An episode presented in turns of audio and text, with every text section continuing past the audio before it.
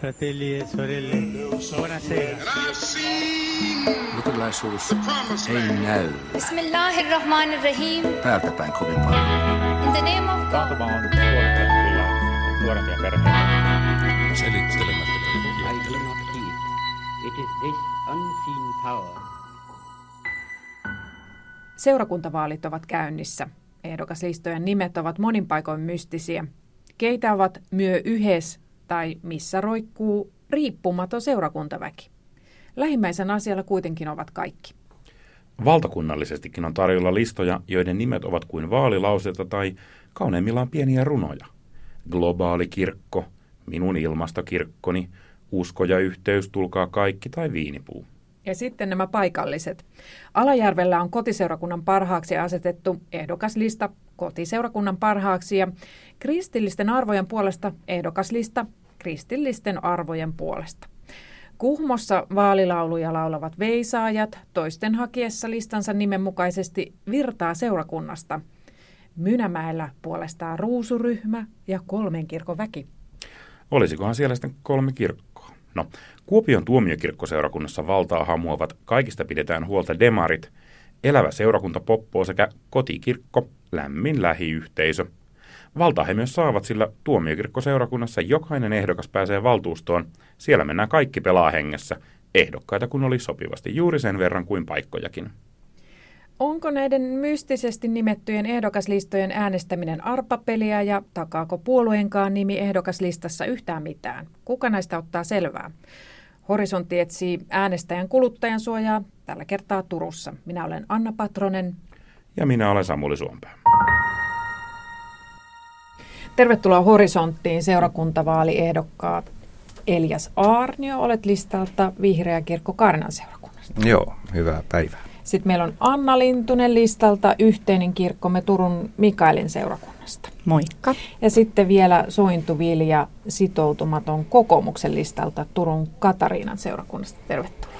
Kiitos. Hei, tehdään ensin semmoinen kierros. Te olette kaikki todellakin ehdokkaana seurakuntavaaleissa. Miksi luottamustoimi kirkossa kiinnostaa? Elias Arnio. No tuota, mä oon katellut semmoisena keskivertoa vähemmän aktiivisena seurakuntalaisena tätä meininkiä nyt niin kuin koko aikuisikäni. Ja mä ajattelin, että nyt mä niin kuin luovun yhdestä periaatteestani, ja se on se, että mä en puutu näihin asioihin. Siinä on taustalla, voi sanoa, että siinä on semmoinen hirtehinen asenne, joka pohjautuu mun isäni vitsiin. Ja hän, hän, sanoi, hän oli siis pappi, ja hän sanoi, että pätevin Jumalan olemassaolon todistus on se, että minä en ole koskaan hakenut teologiseen tiedekuntaan. Et tässä mielessä mä teen niin kuin ihan täydellisen lehmänkäännöksen, mutta nyt mä oon ajatellut sillä lailla, että nyt on aika antaa semmoisille mun kaltaisille hieman vieraantuneille ja vähemmän osallistuville taviksille ääni. Entäs Anna? No siinä mielessä vähän samoilla linjoilla, että ennen luottamushenkilötehtäviä niin en ollut kovin aktiivinen seurakuntalainen, vaikka kirkko on aina ollut mulle tärkeä. Ja tota, sitten koin näin, että, että tarvitaan seurakuntien päätöksentekoon sellaisia ihmisiä, hyvin monipuolisia ihmisiä, jotka, jotka sitten pystyy edustamaan hyvin monenlaisia seurakuntalaisia. Eli sitä kautta koen, että, että myös minua tarvitaan. Ja Sointu. No kirkon, kirkon toiminta on mulle rakasta ja kirkko on rakas, niin mä haluan olla rakentavassa yhteisseurakuntaa sen takia lähivaaleihin. Äänestikö jokainen teistä viime seurakuntavaaleissa? Onko joku, joka ei äänestänyt neljä vuotta sitten? Äänestin. Äänestin. Kyllä äänestin. Miten silloin tämän viimeisen neljän vuoden ajan, onko teillä ollut suhde teidän kirkkovaltuutettuun? Mä tarkoitan tällaisessa korrektissa mielessä, ei tehdä mitään skuuppeja nyt. Mutta onko teillä joku suhde siihen kirkkovaltuutettuun, jonka olette valinneet tai jonka katsotte edustaneen teitä? Oletteko ollut jossakin yhteydessä häneen? Kyllä, ja hän on siitä hyvin tietoinen. Miten Anna ja Sointu? No mä vastaan nyt näin, että olen yhte- yhteisessä kirkkovaltuustossa ja, ja, tota, ja myös itse asiassa yhteisessä kirkkoneuvostossa. Eli olen vahvasti toiminnassa mukana. Mitä Sointu? Mun täytyy nyt myöntää, että mä en, mä en ole ihan varma. Mä luulen, että hän ei ehkä päässyt läpi ja ei ole sen takia. Mitä Elias tarkoitat sillä, että hän on, sanoit, että hän on sitä hyvin tietoinen? Lähettänyt postia ilmeisesti säännöllisesti. Joo, kyllä mä semmoisissa asioissa, jotka, jotka tuota, on, on merkittäviä, niin olen, olen kysynyt, että... Mitä et, ne on? No esimerkiksi kun on ö, tehty vaikka isoa remonttia, isoja investointeja, ö, mietitty toimitiloista luopumista tai, tai mm, seurakuntien yhdistämistä, niin kyllä mä oon niissä asioissa ottanut sitten yhteyttä, että, että mitäs tuumaat, mitkä on argumentit ja näin pois. Koetko, että sillä on ollut jotain vaikutusta? Öö, viestisi mennyt perille? kyllä mä osittain koen. Hei, aiemmissa vaaleissa seurakuntavaalit on perinteisesti niin kuin kiinnostanut aika vähän. Äänestysprosentti on jäänyt monessa paikassa alle 20, noin 15 prosenttia äänestää. Niin miksi seurakuntavaalit kiinnostaa niin vähän, mitä sä ajattelette? Anna Lintunen. No mä ajattelisin ainakin näin, että ihmiset ei tunne kirkon toimintaa. Musta sitä kuvastaa hyvin se, että noin puolet suomalaisista ei tiedä, mitä on diakonian työ. Niin tämä musta kiteyttää tavallaan aika hyvin tämän tilanteen. Että kirkko koetaan ehkä vähän etäiseksi, ajatellaan eniten nimenomaan Jumalan palvelustoimintaa, eikä ehkä osata ajatella sitä, että kuinka paljon myös monenlaista muuta toimintaa on. Ja sitten tietysti tämmöinen käytännöllinen asia, että ihmiset ei välttämättä tunne niitä ehdokkaita. Mm. Se on hyvin tärkeä asia. Ja kun ajatellaan, että Turussakin on, Turun ihan vain keskusta-alueellakin on hyvin monta seura, seurakuntaa, niin voi olla näin, että, että äänestäjä ajattelee, että Aa, mulla on tuttu vaaleissa ehdolla, kunnes hän tajuaa, että en voikaan äänestää häntä, kun hän on eri seurakunnan alueella, vaikka asuu vain muutaman korttelin päässä. Että on ehkä myös tämmöinen, tämmöinen tota, niin kuin ihan käytännön asia, joka vaikuttaa. Mä komppaan kyllä Anna, että varmasti just toi, tai mullekin on moni sanonut, että aah, että sä oot ehdokkaana, ai missä seurakunnassa, sit, sit niinku, et, et, ja, ja voivotellut sitä, kun ei tunne omasta seurakunnastaan välttämättä niitä. Että vaikka olisi seurakunnan toiminnassakin mukana, niin välttämättä ehdokkaista ei löydy semmoista, jonka tuntista ei ehkä kokisi omakseen. No ehdokkaitakin on ollut aika vaikea saada. Mm. Mä voisin sen verran kommentoida, että meillähän ei Kaarinassa aikaisemmin ollut vihreällä omaa listaa. Ja nyt me päätettiin, että me pistää semmoinen pystyyn. Ja minä en edes ole siinä ollut mitenkään primus motor, mutta mä ajattelin, että jos tämmöinen nyt pistetään pystyyn, niin kyllä mä sitten niin kuin kannan, kannan korteni kekoon tässä asiassa. Sen verran sanon tuosta noin tuosta vieraantumisaspektista, että siihen liittyy tietysti tämä nykyaika. Että aikana, jo, jo, jona ihmiset ei tiedä, että missä ne on töissä ensi viikolla – on ihan turha niin kysyä sitä, että, että, että miksei seurakunnan toiminta kiinnosta. Että tässä on ihan sama, sama, kun mä oon aktiivinen yhdistystoiminta, niin joka ainoassa yhdistyksessä on se sama ongelma, että ihmiset ei voi sitoutua sen takia, kun ei tiedä, mitä ne tekee ensi kuussa. Sitoutumista varmaan vaikuttaa, sitoutumista varmaan vähentää myös tosiaan se, että kun Turun alueella on monta seurakuntaa, Anna sanoi, että lähes naapurissa saattaa asua ihminen, joka eri seurakunnan jäsen. Että seurakunta on semmoinen yhteisö, johon kuulutaan ja sitten korttelista toiseen muuttaminen vaihtaa seurakuntaa ja vaihtaa kirkkovaltuutettu. Onko tämä ongelma? No sanotaan näin, että olen kuullut monelta seurakuntalaiselta tästä niin kuin hyvin voimakastakin palautetta, jotka kokee sen ongelmaksi. Etenkin iäkkäämmillä ihmisillä on monesti tämmöinen tilanne, että kun he muuttaa, he on asunut koko elinikänsä ehkä tai hyvin pitkään ainakin tietyssä korttelissa ja he on ollut tietyn seurakunnan jäsen ja kokee sen kodikseen. Ja sitten he muuttaa vanhusten taloon tai palvelutaloon jonkun toisen seurakunnan alueelle Turkuun, niin, niin se koetaan kyllä kyllä sitten aika, aika kovaksi, että täytyy seurakuntaa vaihtaa siinä samalla. Hei, monta ehdokasta arvioidaan akselilla liberaali-konservatiivi. Kumpaan koet kuuluvasi ja, ja kuinka tärkeä, kuvaava kautta ajantasainen tämmöinen kategorisointi sinusta on? Soitu Vilja. No mä en itse pidä kyllä tästä, tästä jaosta kovin paljon, koska mun mielestä siinä, siinä tullaan semmoiseen, niin kuin, että on niin kuin me ja he kirkon sisällä sen sijaan, että me niin kuin löydettäisiin niitä yhteisiä, etsittäisiin yhteisiä asioita ja jotenkin rakennettaisiin sitä yhteistä kirkkoa. Toki silloin se oma käyttöarvonsa, että siinä sitten koitetaan kuvata sitä, että millä tavalla suhtautuu tiettyihin ajankohtaisiin tai tämmöisiin arvokysymyksiin. Ja niin kuin, siinä mä ajattelen, että, että niissä varmasti niin kuin muut määrittelee, että mä oon konservatiivi, mutta mä itse ajattelen, että mä oon seurakuntalainen, mä oon kristitty ja mä haluan rakentaa yhteistä kirkkoa ja se on niin kuin se, mikä edellä mä lähden, enkä silleen, että mä laitan jotain rajaviivoja, että sä kuulut meihin, sä kuulut heihin. Anna. Sointu vastasi aivan loistavasti. Eli koko alkupuheenvuoro on mulla täysin sama, mutta lopussa sanon, että, että mutta jos tämmöisen jaon haluaa tehdä, niin kuulun liberaaleihin. Entäs sitten? Eli Tota, mä, mä ehkä menen sinne liberaaliin, siis arvoliberaali olen ehkä enemmänkin, ja sitten tuota tietyissä niin kuin, te- teknistaloudellisissa asioissa olen sitten taas konservatiivi ja ole, olen antiliberalisti. Ja, ja tuota, nyt tässä kun mietitään tätä kysymyksen asettelua, mun mielestä olennaista on, on se, että ö, hyväksytäänkö me sellainen asia, että seurakuntatoiminta kaikki ne ö, omaisuuksineen ja muineen on, on, on muusta maailmasta erillinen maailma, jossa voi pelata vähän noin niin kuin lepsummin kuin muualla. Ja, ja mun motiivilähteen mukaan on se, että, että yhdessä jos toisessa asiassa ö, näyttää olevan niin, että kirkon sisällä saa niin kuin toimia jotenkin puolivillaisemmin kuin muualla sen takia, että se asia oikeuttaa sen. Ja minulle se ei käy. Uskonnollinen vakaumus ei tarkoita sitä, että voidaan pistää aivot narikkaan. Hetken aikaa kuulostat kuitenkin kaikesta huolimatta hyvinkin konservatiiviselta sellainen sanapaino, että seurakunnissakaan ei voida tehdä mitä tahansa ja se ei kerta kaikkiaan käy. Et, Sointu koki tämän jaottelun ongelmalliseksi. Mutta entäs äänestäjä sitten? Jos äänestäjä kuitenkin haluaa äänestää joko liberaalien arvojen tai konservatiivisten arvojen tai turvallisuuden tai minkä tahansa puolesta, kun me ohjelman otsikossakin pohditaan sitä, että minkälainen on äänestäjän kuluttajan suoja, niin eikö se nyt olisi helpompaa, että seurakuntalaiset jaettaisiin selkeästi kahteen ryhmään. Toiset on liberaaleja ja toiset on konservatiiveja ja sieltä sitten jokainen voisi valita itselleen sopivan.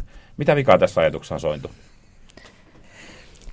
No, ky- kyllä se, mä uskon, että se tulee, tulee ilmi nämä tämmöiset arvoasiat ihan kuin sen vaalikoneen jaksaa täyttää loppuun asti, niin kyllä se varmaan sieltä sitten löytyy, että se, se joka ajattelee niin kuin tärkeissä kysymyksissä samalla tavalla kuin itse. Mutta voi olla, että jotkut kysymykset, jo, joiden perusteella joku laitetaan liberaaliksi tai konservatiiviksi, niin ei sitten jollekin äänestäjällä ole niin merkittäviä. Et mun mielestä vaalikone on tässä, tässä hyvä, riittävä, riittävä tämmöinen jakaja. Näissä vaaleissa on ehdolla tällaisia hyvinkin vaikeasti hahmotettavia, ainakin nimensä perusteella listoja. Anna Lintunen on yhteinen kirkkomme ehdokaslistan ehdokas, ja Turussa on muistaakseni myöskin seurakunta keskellämme, josta voi sitten yrittää arvioida, että mahtaako se olla maalaisliiton lista vai onko, seura- onko kyse seurakuntalaista keskuudessamme. Jossakin toisessa seurakunnassa katselin avoin seurakunta listaa ja jäin kyllä miettimään, että osan ehdokkaista perusteella se näytti minusta enemmänkin suljetulta seurakunnalta. onko, tässä, onko tässä vaaleissa kuluttajasuojaa silloin, jos ihmiset eivät tiedä, että minkä arvojen, minkä aatteiden, ajatusten puolesta se lista toimii ja kenen ehdoilla sen listan ehdokkaat viedät asioita eteenpäin, Anna Lintunen? Joo, mä oon käynyt näitä keskusteluja muutamien seurakuntalaisten kanssa nyt vaalien alla – ja, ja juuri tätä on kysynyt, että jos annan äänen sinulle, niin millaiselle listalle ääneni annan. Ja mä oon voinut siinä sitten kertoa meidän listan periaatteista. Meillä on tosiaan puoluepoliittisesti sitoutumaton lista. Ja, ja niin kuin ehkä perusperiaatteita on just tämmöinen avarakatseisuus, että kirkko on kaikille avoin, ketään ei pidä syrjiä, asetutaan rohkeasti heikomman puolelle ja ylipäätään luodaan sopua kirkon piiriin. Eli pyritään ehkä välttämään aina kun mahdollista semmoista turhaa vastakkainasettelua. Mm. No viime seurakuntavaaleissa joka kolmas luottamushenkilö valittiin poliittisten puolueiden listoilta. Niin mikäs poliittisten puolueiden tehtävä on näissä vaaleissa? Elia Saarni, jos olet vihreä kirkkolistalta. Mm. Se tietysti se vihreä kirkkolista on semmoinen niin käsitteellisesti melko tyhjä, tyhjä oli jo tällä hetkellä, että kun se on, se on uusi ilmiö ja näin poispäin. Totta kai meillä on esikuvana sitten tämä, mitä mitä Armon Vihreät on tehnyt, Relanderi Jukka on tehnyt ja näin poispäin, mutta me tietysti toimitaan paikallisella tasolla ja paikallisilla ehdoilla. Se, mitä mä kommentoisin näihin hyvin laveisiin listoihin, jossa on epäselvää, että minkä lipun, lipun alla mennään, niin mä oon kyllä siitä sitä mieltä, että se on vähän epärehellistä touhu. Mm.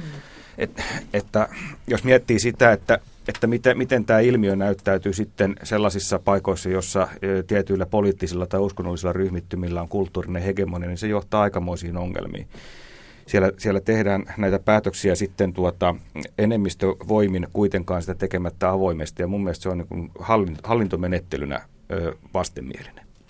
Anna.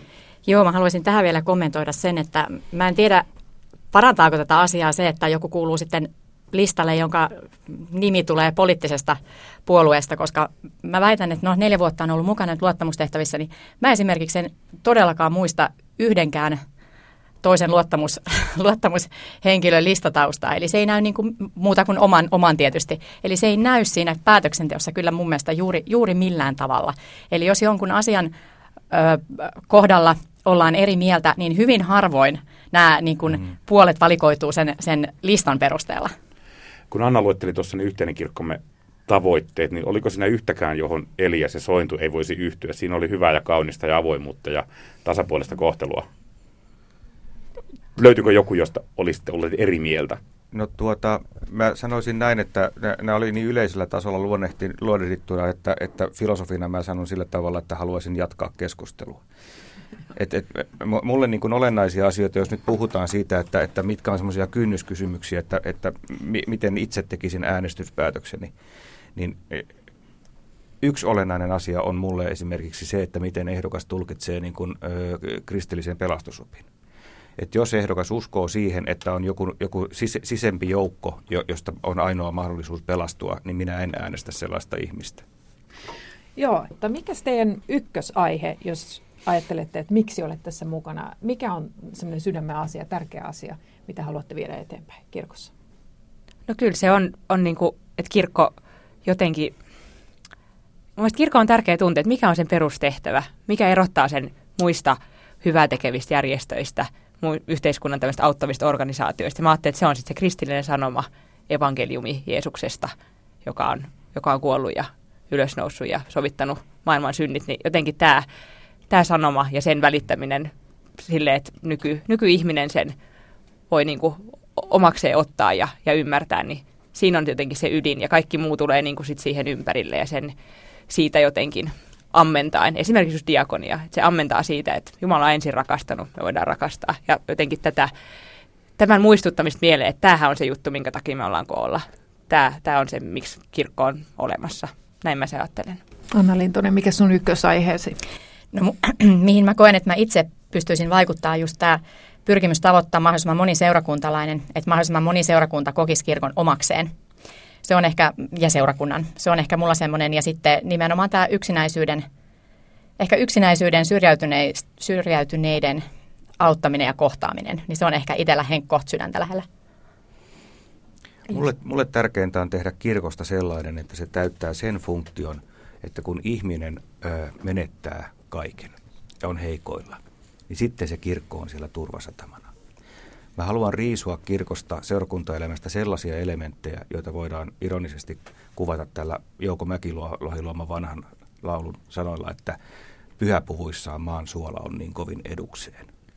Eli pois se pönötys ja, ja se, se, ne, tuota, tavallisen ihmisen, että silloin kun se tarvitsee sitä kirkkoa, niin sitten sen pitää olla saatavilla mahdollisimman helposti. En minä sano, että siellä jokaisen elämän kiirevuosia viettävän pitäisi joka ikinen päivä tai sunnuntaikaan käydä, käydä messussa. Tämä on se, tavallaan se mun näkökulma. Ja se, mitä tämä sitten käytännössä tarkoittaa, on, on myöskin se, että, että mietitään tavallaan sitä, että mitä se tarkoittaa se hengellinen elämä ja, ja seurakuntaan kuuluminen kullekin, että, että siinä voi olla erilaisia muotoja ja näin poispäin, mutta mut mä niin haluan, haluan niin nostaa esiin sitä, että jos me nyt katsotaan esimerkiksi näitä ehdokaslistoja, missä siellä on ne prosessityöntekijät ja raksaduunarit ja nämä? jos me katsotaan esimerkiksi nyt Turun ja Kaarina seurakuntayhtymän listoja, niin, niin aika lailla semmoista niin kuin, kuitenkin niin kuin ylempää keskiluokkaa, yläluokkaa suurin osa. Hmm.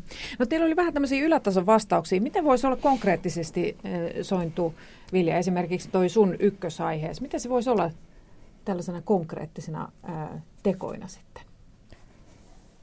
Varmaan ihan konkreettiassa se on sitä, että millä tavalla vaikka pyhäkoulussa tai, tai nuorten kerhossa tai perhekerhossa tai ihan Jumalan palvelus, että et, et mitä siellä puhutaan.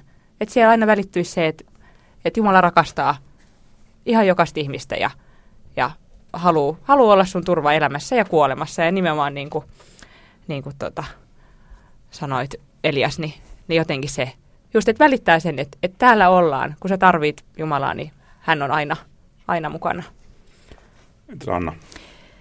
No, mä ajattelisin, että se on just tämmöisten uusien työmuotojen miettimistä, missä, missä osallistetaan sitten vapaaehtoisia ja, ja seurakuntalaisia mahdollisuuksien mukaan miettimään, että mitä ne uudet työmuodot voisi olla. Myös tämmöistä matalan kynnyksen toimintaa ja sitten pilkesilmäkulmassa. Eli kirkossa saa olla myös iloinen.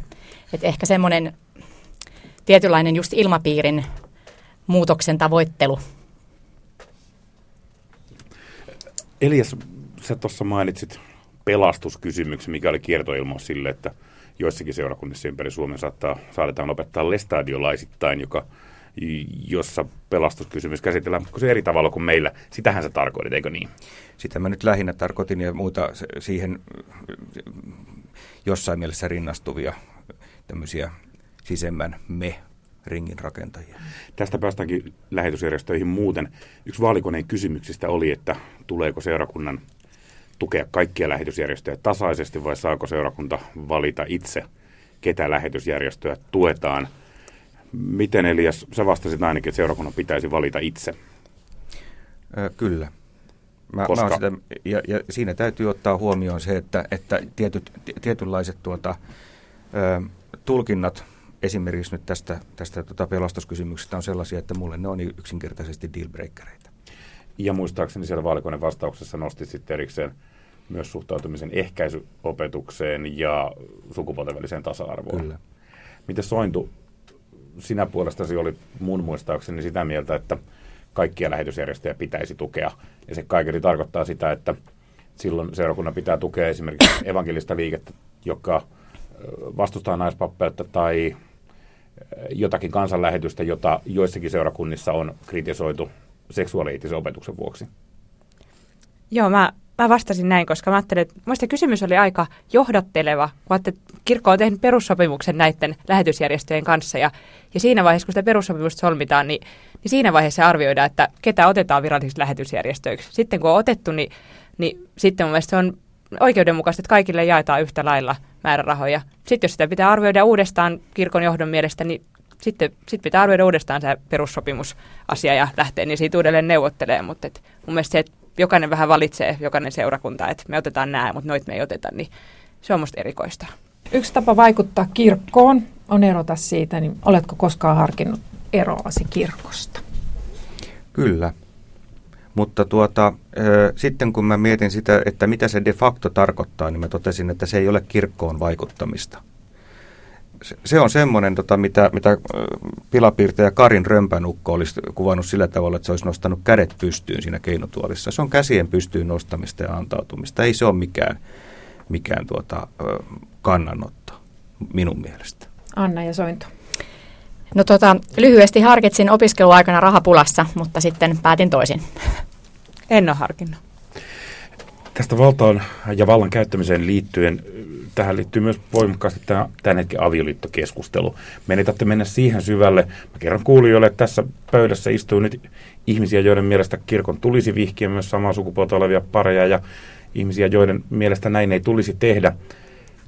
Mutta sanokaapa mulle, että onko nämä seurakuntavaalit nyt homovaalit? Onko tämä nyt se asia, johon otetaan kantaa ja jos ihminen äänestää nimenomaan avioliittokäsityksen perusteella, niin miten te koette sitten valittuina voivanne tähän asiaan ylipäänsä vaikuttaa? Onko tämä avioliitto iso asia näin ja auttaako se äänestäminen siinä asiassa suuntaan tai toiseen? Sointu. No mä ymmär, olen ymmärtänyt näin, että se on kyllä semmoinen asia, mistä seurakunnan luottamushenkilöt ei päätä, että se tulee sieltä ylempää. Et sillä tavalla, että jos siinä mielessä äänestää, niin, niin joutuu pettymään, että mä en pysty sitä asiaa päättämään. Anna. Juuri näin, että se on kirkolliskokousasia, että, että me ei siitä päätetä. Toki me keskustellaan kirkolliskokousedustajien kanssa ja siinä määrin niin kuin voidaan asiaan niin kuin epäsuorasti vaikuttaa. Mutta ei, eipä ole herännyt kaduilla kyllä, jos on ihmisten kanssa keskustellut, niin ei tämä nyt ole ollut ensimmäinen asia, joka nousee esille. Se on toimittajilla ainakin ensimmäinen asia. Näin on. Elias. Tuota, voisi nyt ihan hyvin olla sitäkin, mutta, mutta mun, mielestä, mun mielestä se on yksittäisenä kysymyksenä eh, tuota noin, niin, kiteytyy siihen, että mikä, mikä on ihmisten tasa-arvo seurakunnissa. Ja sitten tähän, tähän niin kuin vaikuttamismahdollisuuteen mä palauttaisin mieleen semmoisen asian, että mitenkäs ne nyt sen kirkolliskokousedustajat sitten valitaankaan. Eli, eli kun se valittavien joukko koostuu nyt näistä seurakuntavaaleissa valittavista luottamushenkilöistä, niin mun mielestä on täysin älytöntä sanoa, että tähän ei pystyttäisi vaikuttamaan. Tämä on juuri se taso, missä luodaan se perusta, josta sitten valitaan ne henkilöt, jotka päättää tästä asiasta. Ja sitä ei voi kiistää. Hyvä korjaus. Hei, Anna Lintusen vastaukseen haluan peruttaa sen verran, kun hän sanoit, että kun tuolla ihmisten kanssa keskustelee, niin ei ensimmäiseksi tulee tämä homokysymys esille. Mikä nousee esille ensimmäiseksi? No, ne on ehkä just semmoisia kysymyksiä, että No jos ollaan nyt ihan rehellisiä, niin ne on semmoiset, että ai nytkö ne vaalit on? Tai että niin missä minä voin ennakkoäänestää? Ja, ja mistä voin löytää niin kuin tietoa ehdokkaista? Ai onko vaalikone? Tosi hienoa, mistä se löytää? Eli ihmis, nämä on oikeasti niitä asioita, mistä, mistä niin kuin yleensä ensin, ensin keskustellaan. Sitten jos mennään niin kuin sisältöön, niin sitten ehkä aika monesti äänestäjät kysyy siitä listasta. Eli se on ehkä semmoinen kyllä, mitä niin kuin tietenkin äänestäjä itsekin tietää kunnallisvaaleissa tai näin, niin, niin se listahan on se, mitä niin kuin yrittää ymmärtää sen tietysti sen listan pää, pääarvoja ja tarkoituksia ja näin, että, että ehkä niin kuin tämmöiset asiat. Harvoin siellä ehkä keskustellaan kauhean syvällisesti, että mihin aiot vaikuttaa tai vaikka ehkä näitäkin keskusteluja kaipaisi. Hei, seurakunnilla on kirja Talous ja ne kysymykset, mistä leikataan, mitä säästetään, mihin pitäisi allokoida, niin ne on tosi kiperiä. Kuinka hyvin koet ymmärtäväsi seurakunnan taloutta? Varmaan se, tai sitten jos pääsisin tuota, seurakunta luottamushenkilöksi, niin, niin kyllä sitten varmaan per, pitäisi oikein perehtyä. Et en mä voi sanoa, että mä tunnen Katarina seurakunnan taloutta kovin hyvin. Mä oon sen verran näitä taloustietoja kaivellut aina silloin tietyissä murrosvaiheissa. Ja tuota, mä, mä nyt yleisesti en ole niin semmoinen talousorientoitunut ihminen, mutta sen verran olen, olen kaivellut ja, ja tuota, seurannut muun muassa semmoisessa tilanteessa, joissa on seurakuntayhtymän sisällä puhuttu seurakuntien yhdistymistä ja niistä niitä on perusteltu säästöillä. Niin mä oon halunnut katsoa, että mikä se laskentakaava on kun se taas liippaa sitten sitä, niitä juttuja, mitä sitten niin kuin, ö, kunnallispolitiikan ja, yleisesti valtion politiikan saralla tehdään. Ja tuota, se, semmoinen käsitys on siitä, että miten se tehdään. Ja nyt se olennainen kysymys on, on, on tässä se, että pidetäänkö näissä asioissa ihminen keskiössä vai ei. Et katsotaanko näin, että, että seurakuntalaisten palveleminen on kaikkein tärkein asia vai ei, ja, ja mä sanon sen niin kuin hyvin rujosti ja suoraan, että ihminen on tärkeitä, seinät eivät ole tärkeitä. Vaikka se tarkoittaisi sitä, että, että jouduttaisiin luopumaan jostain tiloista. Toki sitten täytyy ottaa huomioon sitten se, että kirkolla on rakennusten, kirkkorakennusten kulttuurihistoriallisen arvon suhteen hirveän iso tehtävä, ja se täytyy ottaa niin erikseen huomioon. Sitten täytyy vaikuttaa valtakunnan politiikkaan, mutta tämä on mielestäni hirveän tärkeä kysymys, että, että, että mitä, mitä, mitä painotetaan. Anna. Niin, lyhyesti tähän, että, että ennen nyt lopullaan olevaa nelivuotiskautta, kun olen toiminut luottamushenkilönä, niin, niin en tuntenut, mutta nyt tietysti sitten oppinut tuntemaan sen kanssa. Kyllä pääsee tekemään paljon töitä. Ja tähän lyhyesti kyllä kompaan Eliasta siinä, että, että meidänkin seurakuntayhtymässä niin sanoisin, että henkilöstökuluista on kaikki löysät kyllä otettu pois aika hyvin. Että, että nyt on niin kuin aika katsoa tarkemmin kiinteistöasioita ja nimenomaan tehdä selkeä jaottelu siihen, että just meillä on näitä kulttuurihistoriallisesti arvokkaita, meillä on kiinteistöjä, jotka on niin kuin sijoitustarkoituksessa, ne tuottaa jotain, ja meillä on kiinteistöjä, jotka on oman toiminnan takia meillä, niin pitää selkeästi tehdä tämä jaottelu ja identifioida ne eri kiinteistöjen meille tuoma arvo ja miettiä, että mitkä niistä voidaanko tehostaa jonkun kiinteistön käyttöä, onko joku kiinteistö todella meille hyvä sijoitus. Et todella pureutua niin kuin näihin kysymyksiin. Niin kiinteistöstä puhuttaessa tosiaan usein sanotaan, että ihmiset ovat tärkeitä, seinät eivät. Tällä viikolla kirkolliskokous on kokoontunut Turussa ja yksi aika iso keskustelu on ollut seinissä. Tosin päinvastaisessa näkökulmassa Ylivieskassa poltettiin kirkko ja nyt keskustellaan siitä, että paljonko rahaa kirkon keskusrahasto olisi valmis paljolla tätä tukemaan, koska ne seinätkin ovat tärkeät. Mutta on niin kuin muuten kirkolliskokouksen. Elias muistutti, että nyt valittavat valtuutetut valitsevat kirkolliskokouksen. Mitä luulette tämän viikon aikana, kiinnostaako teitä seurata kirkolliskokouksen keskustelua ja kiinnostaisiko teitä itse olla ehdolla sinne kahden vuoden päästä? Että onko joku teistä nyt kahden vuoden päästä hinkumassa Turkuun turkulaisena kirkolliskokouksen edustajaksi? Mä en ole vielä ajatellut noin pitkälle. Voisi aika mielenkiintoista, mutta mä ajattelin, että mennään nyt nämä vaalit vaalit ensin ja katsotaan, mikä tämän tulos on. Anna. No, täytyy myöntää, että se on, se on sen verran tota, intensiivi kurssi aina tämä, tämä kirkolliskokous, että en mä seuraa siellä mitenkään reaaliaissa, mitä siellä tapahtuu. Luon tietysti sitten uutisista ja, ja sitten nimenomaan kuulen aina sitten kirkolliskokouksen jälkeen juuri tämän henkilön, ketä sinne olen äänestänyt, niin, niin suulla sitten, että mitä siellä on ollut meneillään ja mitä, mitä tärkeitä päätöksiä on tehty tai oltu tekemättä. Miten Elias kiinnostaa, kun tämmöinen kaksi kertaa vuodessa järjestettävä rippileirinomainen viikon intensiivi Mä Kirkko veikkaan, ei että siellä, Turussa. siellä, siellä on aika huonoja kitaristeja siinä jengissä. Että, mutta tota, ähm, mä, se, se, mä suhtaudun asiaan sillä tavalla, että, että mä oon elämässäni ö, to, to, todennut, että mä ajaudun tekemään monia sellaisia asioita, joita, jotka tekee tyypillisesti se jaska joku muu. Että, että jos ei niin kuin ke, ketään muuta sinne ole menossa, niin kyllä minäkin sitten sinne voi me- mennä, mutta suhtaudun niin kuin lähtökohtaisesti hieman vasta, vastahankaisesti. Miten tämä kirkolliskokouspäätöksenteko, kun siellä ei sitten enää olekaan käytössä nämä samat listat, niin miten te ajattelisitte sitä, että mikä on se nyt seurakuntavaaleissa äänestävän äänestäjän yhteys tässä vallankäytössä kirkolliskokoukseen? Eikö olisi kätevämpää, että olisi samanlaiset yhteinen kirkkomme tai tulkaa kaikki, tai sitten vaikka poliittiset vihreät ja kokoomus, joiden avulla tämä koko prosessi pelaisi. Kirkolliskokouksessa ei ole mitään tällaista kunnallista ryhmäkäytäntöä, toisin kuin vaikka eduskunnassa.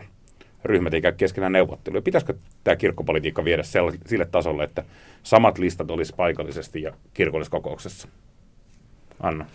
No mä en ainakaan itse näe siihen nyt suurta tarvetta, mutta että todella kyllähän se on juuri näin kuin Elias aiemmin tuossa eräs puheenvuorossaan sanoi, että, että miten seurakuntalainen voi nyt äänestäessään vaikuttaa, niin kyllähän se on todennäköistä, että jos äänestää jotakuta meistä, niin sitten meistä se, joka tulee valituksi, äänestää todennäköisesti sitten samanhenkistä mm. ihmistä edustamaan kirkolliskokoukseen. Että, että kyllähän se ketju sillä tavalla tietysti kulkee. Vaikka siellä ei listoja olekaan, niin hyvin todennäköisesti se on nyt sitten sieltä omalta listalta tietysti se henkilö, ketä sinne sitten äänestää. Ennusteiden mukaan vuonna 2050 kirkkoon kuuluisi vain 37 prosenttia. Mitä ajatuksia tästä? Anna Linta. Päällimmäinen ajatus toivottavasti voidaan muuttaa tämä ennuste. Ja miten? Tavoittamalla yhä enemmän seurakuntalaisia ja mahdollistamalla niin monenlainen, monenlainen toiminta, semmoinen, joka tosiaan koskettaa, koskettaa ihmisiä. Ehkä niin tätä kautta. Eli lisätoimintaa. Ja ehkä vähän erilaista toimintaa, että tuskin, tuskin voidaan resursseja kasvattaa, koska, koska ikävä kyllä seurakuntalaisten määrä tulee vääjäämättä nyt kuitenkin laskemaan tulevaisuudessa. Toivottavasti ei noin paljon, mutta, että, mutta mietitään, niin kuin, että miten niitä resursseja sitten käytetään. Mielestäni toi tavoittaminen on hyvä ja mä ajattelen vielä, että mun mielestä nuorissa on kirkon tulevaisuus ja nuorisotyöhön ja, ja toisaalta ihan siis lapsista alkaen, niin siihen tulee panostaa. Että jos silloin, silloin tulee sellainen kokemus, että, että kirkko on mua varten, tämä on mulle tärkeää, niin siihen haluaa kuulua myöhemminkin ja kastaa myös lapsensa kuulumaan. Sitten taas jos päinvastoin, niin sitten sit kirkon jäsenmäärä laskee. Muistelin sellaisen tilaston, että vuonna 2050 kastettaisiin viimeinen lapsi, jos kehitys jatkuu tällaisen. Näitähän voidaan tietysti näitä laskelmia tehdä erilaisia, mutta mä haluaisin kyllä nähdä ne parametrit, mitä siellä on. Että tämmöisiä vastaavia, vastaavia niin kauhuskenaarioita esitetään erilaisista asioista. Oli kysymys sitten niin kuin infektiotautien käyttäytymisestä tai, tai muita uskontoja edustavien henkilöiden määrästä Suomessa ja näin poispäin. Että, et nyt, nyt niin kuin jäitä hattuun. Et, et, ei, ei tota, tämmöiset, se on ihan, ihan tota yhtä, tai mä ainakin haluaisin niin kuin valtiotieteellinen nähdä sen, niin kuin sen että mi, mi, mihin tämä perustuu tämä laskelma. Ja tässä on tietysti sellainenkin asia, että, että voitaisiin voitais tuota, miettiä sitä asiaa niinkin päin, että ö, minkälaiset ihmiset sieltä eroo sitten sieltä kirkosta ja mistä syistä he jättäytyvät pois. Ö, yksi ö, ryhmä on se, jotka on siinä mielessä niin kuin, ö, uskontoallergisia, että he lähtevät jossain, tapa, jossain kohtaa joka tapauksessa. Ja mun mielestä heidän suhteensa ei niin kuin, ole tehtävissä tavallaan mitään, että he lähtee, jos he lähtee, sillä siisti. Mutta sitten on tietysti se toinen ryhmä, että jos lähdetään ö, miettimään sellaisia ihmisiä, jotka miettii, että saavatko he sen kirkollisveronsa vastineeksi yhtään mitään, niin se on se, niin kuin se vaankieliryhmä. Ja silloin taas palataan siihen, että täytyy oikeasti puhua niistä asioista niiden oikeilla nimillä, että mitä ne on ne asiat, mitä, mitä nämä he, asi, ihmiset saa sitten sieltä seurakunnista ja kirkolta. No niin, tähän on hyvä päättää. Kiitos Elias Arnio, Anna Lintunen, Sointuvilja. Kiitos. Kiitos. Samaan aikaan kun seurakunnissa valitaan paikallispäättäjiä, on Turussa ollut taas tällä viikolla koolla kirkolliskokous. Kirkon korkeimpien päättäjien kokouksia vuosia leimannut avioliittokeskustelu on kuitenkin tauonnut. Tällä kertaa puhuttiin taloudesta, kirkon tulevaisuudesta ja valittiin kirkon korkein virkamies. Talousarviokeskustelussa pintaan nousi Ylivieskan tuhopoltettu kirkko. Kirkolliskokousedustaja Mikko Himanka, olet Ylivieskasta. Kaksi ja puoli vuotta sitten pääsiäinen ei tainnut teillä ylivieskalaisilla olla pelkästään ylösnousemuksen riemua. Ei. Siellä me seisottiin joen varressa, voi sanoa lähes koko kaupunki. Ja muistan sen, kun kirkko palaa ja se hirvittävä rytinä ja, ja, ja ryske, mikä siitä palosta kuuluu. Ja kaikki ihmiset on ihan hiljaa. Sitten sen jälkeen ehtoollinen, joka olisi pitänyt järjestää kirkon sisällä, nyt se järjestettiin siinä parkkipaikalla. asfaltille nostettiin pöytä.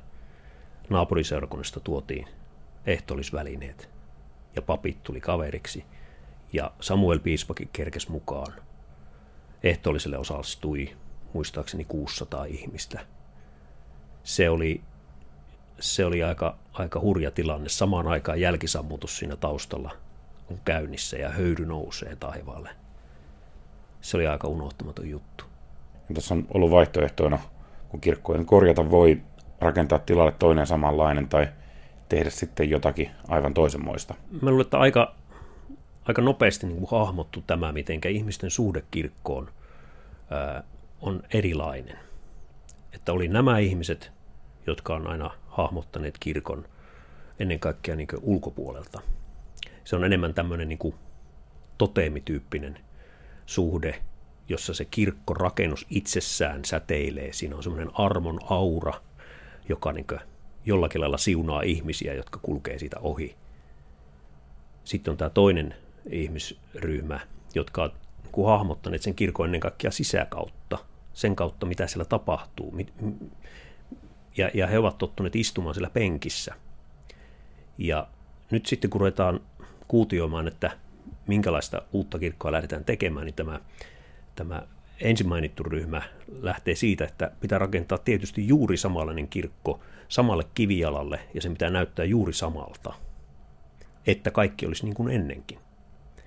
Ja sitten taas nämä, jotka ovat siellä sisällä olleet, niin he tietysti ajattelee heti niin, että nyt meidän pitää rakentaa kirkko, joka vastaa meidän tulevaisuuden tarpeisiin ja pystyy palvelemaan niissä siinä toiminnassa, mikä meillä on tulossa. Meillä tulee semmoinen moderni uusi kirkko, joka kuitenkin ehkä ulkomuodoltaan muistuttaa vanhaa keskiaikaista kivikirkkoa. Siinä on kivasti yhdistyy nämä kaksi puolta, Ää, mutta se on toiminnallisesti monipuolinen. Siihen on tulossa myöskin samaan yhteyteen seurakuntasalia ja siellä on lasten tilat ja, ja, ja muut huomioitu niin, että se olisi mahdollisimman monipuolinen ja, ja siellä on siirrettäviä seiniä ja näin poispäin. Kustannusarvio kirkosta on nyt suurin piirtein 10 miljoonaa. 6 miljoonaa on saatu vakuutusyhtiöltä, 700 000 keräystuottoja ja kirkkohallitus esitti, että kirkolliskokous myöntäisi 2 miljoonaa euroa tähän tukea. Lopun 1,3 miljoonaa seurakunta maksaisi sitten itse. Täällä kokouksessa tuli vähän kylmää vettä ylivieskalaisten niska. Ihan tyhjinkäsin sinun ei kuitenkaan tarvi ylivieskalaisten eteen palata. On ollut sillä lailla vaikuttunut ja, ja kiitollinen siitä, että tämä meidän asia on otettu todesta. Koen, että meitä on kuunneltu ja arvostettu. Edustaja Niemelän kätilömä ratkaisu perustui siihen, että, että Yliveskan seurakunta saisi ensi vuonna 500 000 ja seuraavanakin vuonna 500 000. Eli se oli semmoinen ratkaisu, mikä tämä sali pystyi niin kuin hyvällä mielellä hyväksymään. Koska siellä Ylivieskassa lyödään lapiot saveen? Tarkoitus olisi, että ää, kaivurit laitetaan käyntiin tuossa keväällä, kun tuota routa on sulanut. Koska kirkkohallituksen kansliapäällikkö Jukka Keskitalo valittiin Oulun piispaksi, pääsi kirkolliskokous nyt pitkästä aikaa henkilövaalin pariin. Prosessi kansliapäällikön valitsemiseksi oli melko monipolvinen ja vauhdikas. Virka avattiin heti piispanvaalin ratkettua ja 13 hakijan joukosta kutsuttiin kuusi haastatteluihin, heistä neljä psykologisiin testeihin. Kirkkohallituksen täysistunto antoi lausunnon ja sen mukaan kirkkohallituksen toiminnallisen osaston johtaja Pekka Huokuna olisi pätevin. Kuopion Männistön seurakunnan kirkkoherra Aulikki Mäkinen puolestaan katsottiin toiseksi pätevimmäksi. Kirkolliskokouksen valitsijamiehistö keikautti järjestyksen kuitenkin päinvastaiseksi. Se esittikin Mäkistä, mutta lopulta kirkolliskokous puolestaan päätyi suljettujen ovien takana käytyjen keskustelujen jälkeen lippuäänestyksessä Pekka Huokunan kannalle. Kirkon korkein virkamies oli valittu. Keskusteluissa kansliapäällikön tärkeimmiksi valintakriteereiksi nousivat kyky ajaa kirkkohallitus uuteen kuosiin sekä kirkon yhteiskuntasuhteet. Näistä Anna Patronen kysyikin tulevalta kansliapäälliköltä heti tuoreeltaan. Meidän täytyy vähän miettiä, että miten tästä mennään eteenpäin ja itse asiassa tätä miettimistä on jo tehty työryhmässä, jossa itsekin olen saanut olla mukana. Tuntuu aika haastavalta, mutta aika hienolta, että voidaan lähteä voidaan lähteä miettimään tulevaisuutta ja myös rakentamaan tulevaisuutta. Arvelen kyllä niin, että meillä on niin iso organisaatio, että huolelliseen muutokseen tarvitaan aikaa. Se ei, sitä ei hetkessä kukaan pysty tekemään. Pekka Huokuna kirkkohallituksen budjetista on leikattu 6,5 miljoonaa pudotus muinen avustuksineen mahdollisesti 9 miljoonaa. Tällainen muutos ei onnistu juustohöylällä. Mistä leikkaisit? Se on itse asiassa kirkouskokouksen ja kirkkohallituksen täysistunnon asia. On tärkeää, että ne päätteet, jotka vastaavat viime kädessä toiminnasta, tekevät nämä tärkeät ratkaisut. Toki virkamiesten ja valmistelijoiden on syytä antaa hyvät työkalut näiden päätösten tekemisiin, mutta niin kuin itse sanot, niin se ei ole juustohöllä tehtävä asia, vaan siihen tarvitaan vakaita ja harkittuja päätöksiä. Niiden päätösten tekeminen ei tule olemaan helppoa, mutta tärkeää se on. Tällaiset leikkaukset monesti osuvat kuitenkin ihmisiin. Miten hyvin katsot johtajana pystyväsi kannattelemaan ihmisten negatiivisia tunteita, kuten surua, pettymistä, vihaa? On tärkeää ymmärtää, että muutos, vaikka se olisi muutos parempaan suuntaan, voi, niin kuin itse sanoitkin, olla kivuliasta. Sille tarvitaan aikaa ja pitää myös kuunnella niitä ääniä, joissa näkyy se ihmisten ahdistus ja huoli. Minun tavoitteeni on se, että muutokset tehdään rauhallisesti, mutta määrätietoisesti ja että ne tehdään yhdessä. Kansliapäällikön tärkeimpiä työkaluja ovat toimivat yhteiskuntasuhteet. Miten katsot tässä pärjääväsi? Olen nykyisessä virassani ollut omalta osaltani hoitamassa kirkon yhteiskuntasuhteita monien erilaisten tapahtumien ja järjestöjen työn yhteydessä – koen, että minulla on aika toimivat suhteet moniin vaikuttajiin tässä yhteiskunnassa ja pyrin jatkossa tietysti enemmän siihen keskittymään. Mutta ihan olennaista on se, että sitä ei tehdä yksin. Meillä on kirkkohallituksessa erittäin pätevää väkeä, jotka ovat nyt jo monella tavalla verkostoituneet. Näen, että kansliapäällikkönä tehtävänä on tukea heitä verkostoitumaan ja vaikuttamaan yhteiskunnassa. Pekka Huokona, sinä olet siis seuraava kirkkohallituksen kansliapäällikkö. Suuri yleisö ei sinua vielä tunne, kirkon ihmiset varmastikin tuntevat. Mutta miten asemoisit itseäsi hengellisesti? Mistä olet tulossa? Minne menossa? Katso olevani ennen kaikkea tämmöinen kirkon mainstream-linjalla oleva peruspappi. Olen ollut pitkään seurakuntatyössä ennen kirkkohallituksessa – aloittamistani ja jollakin tavalla koen sen viitekehyksekseni. Pekka Huokona, edeltäjäsi Jukka Keskitalo lähti Oulun piispaksi. Onko sinulla haaveita piispaurasta? Ei.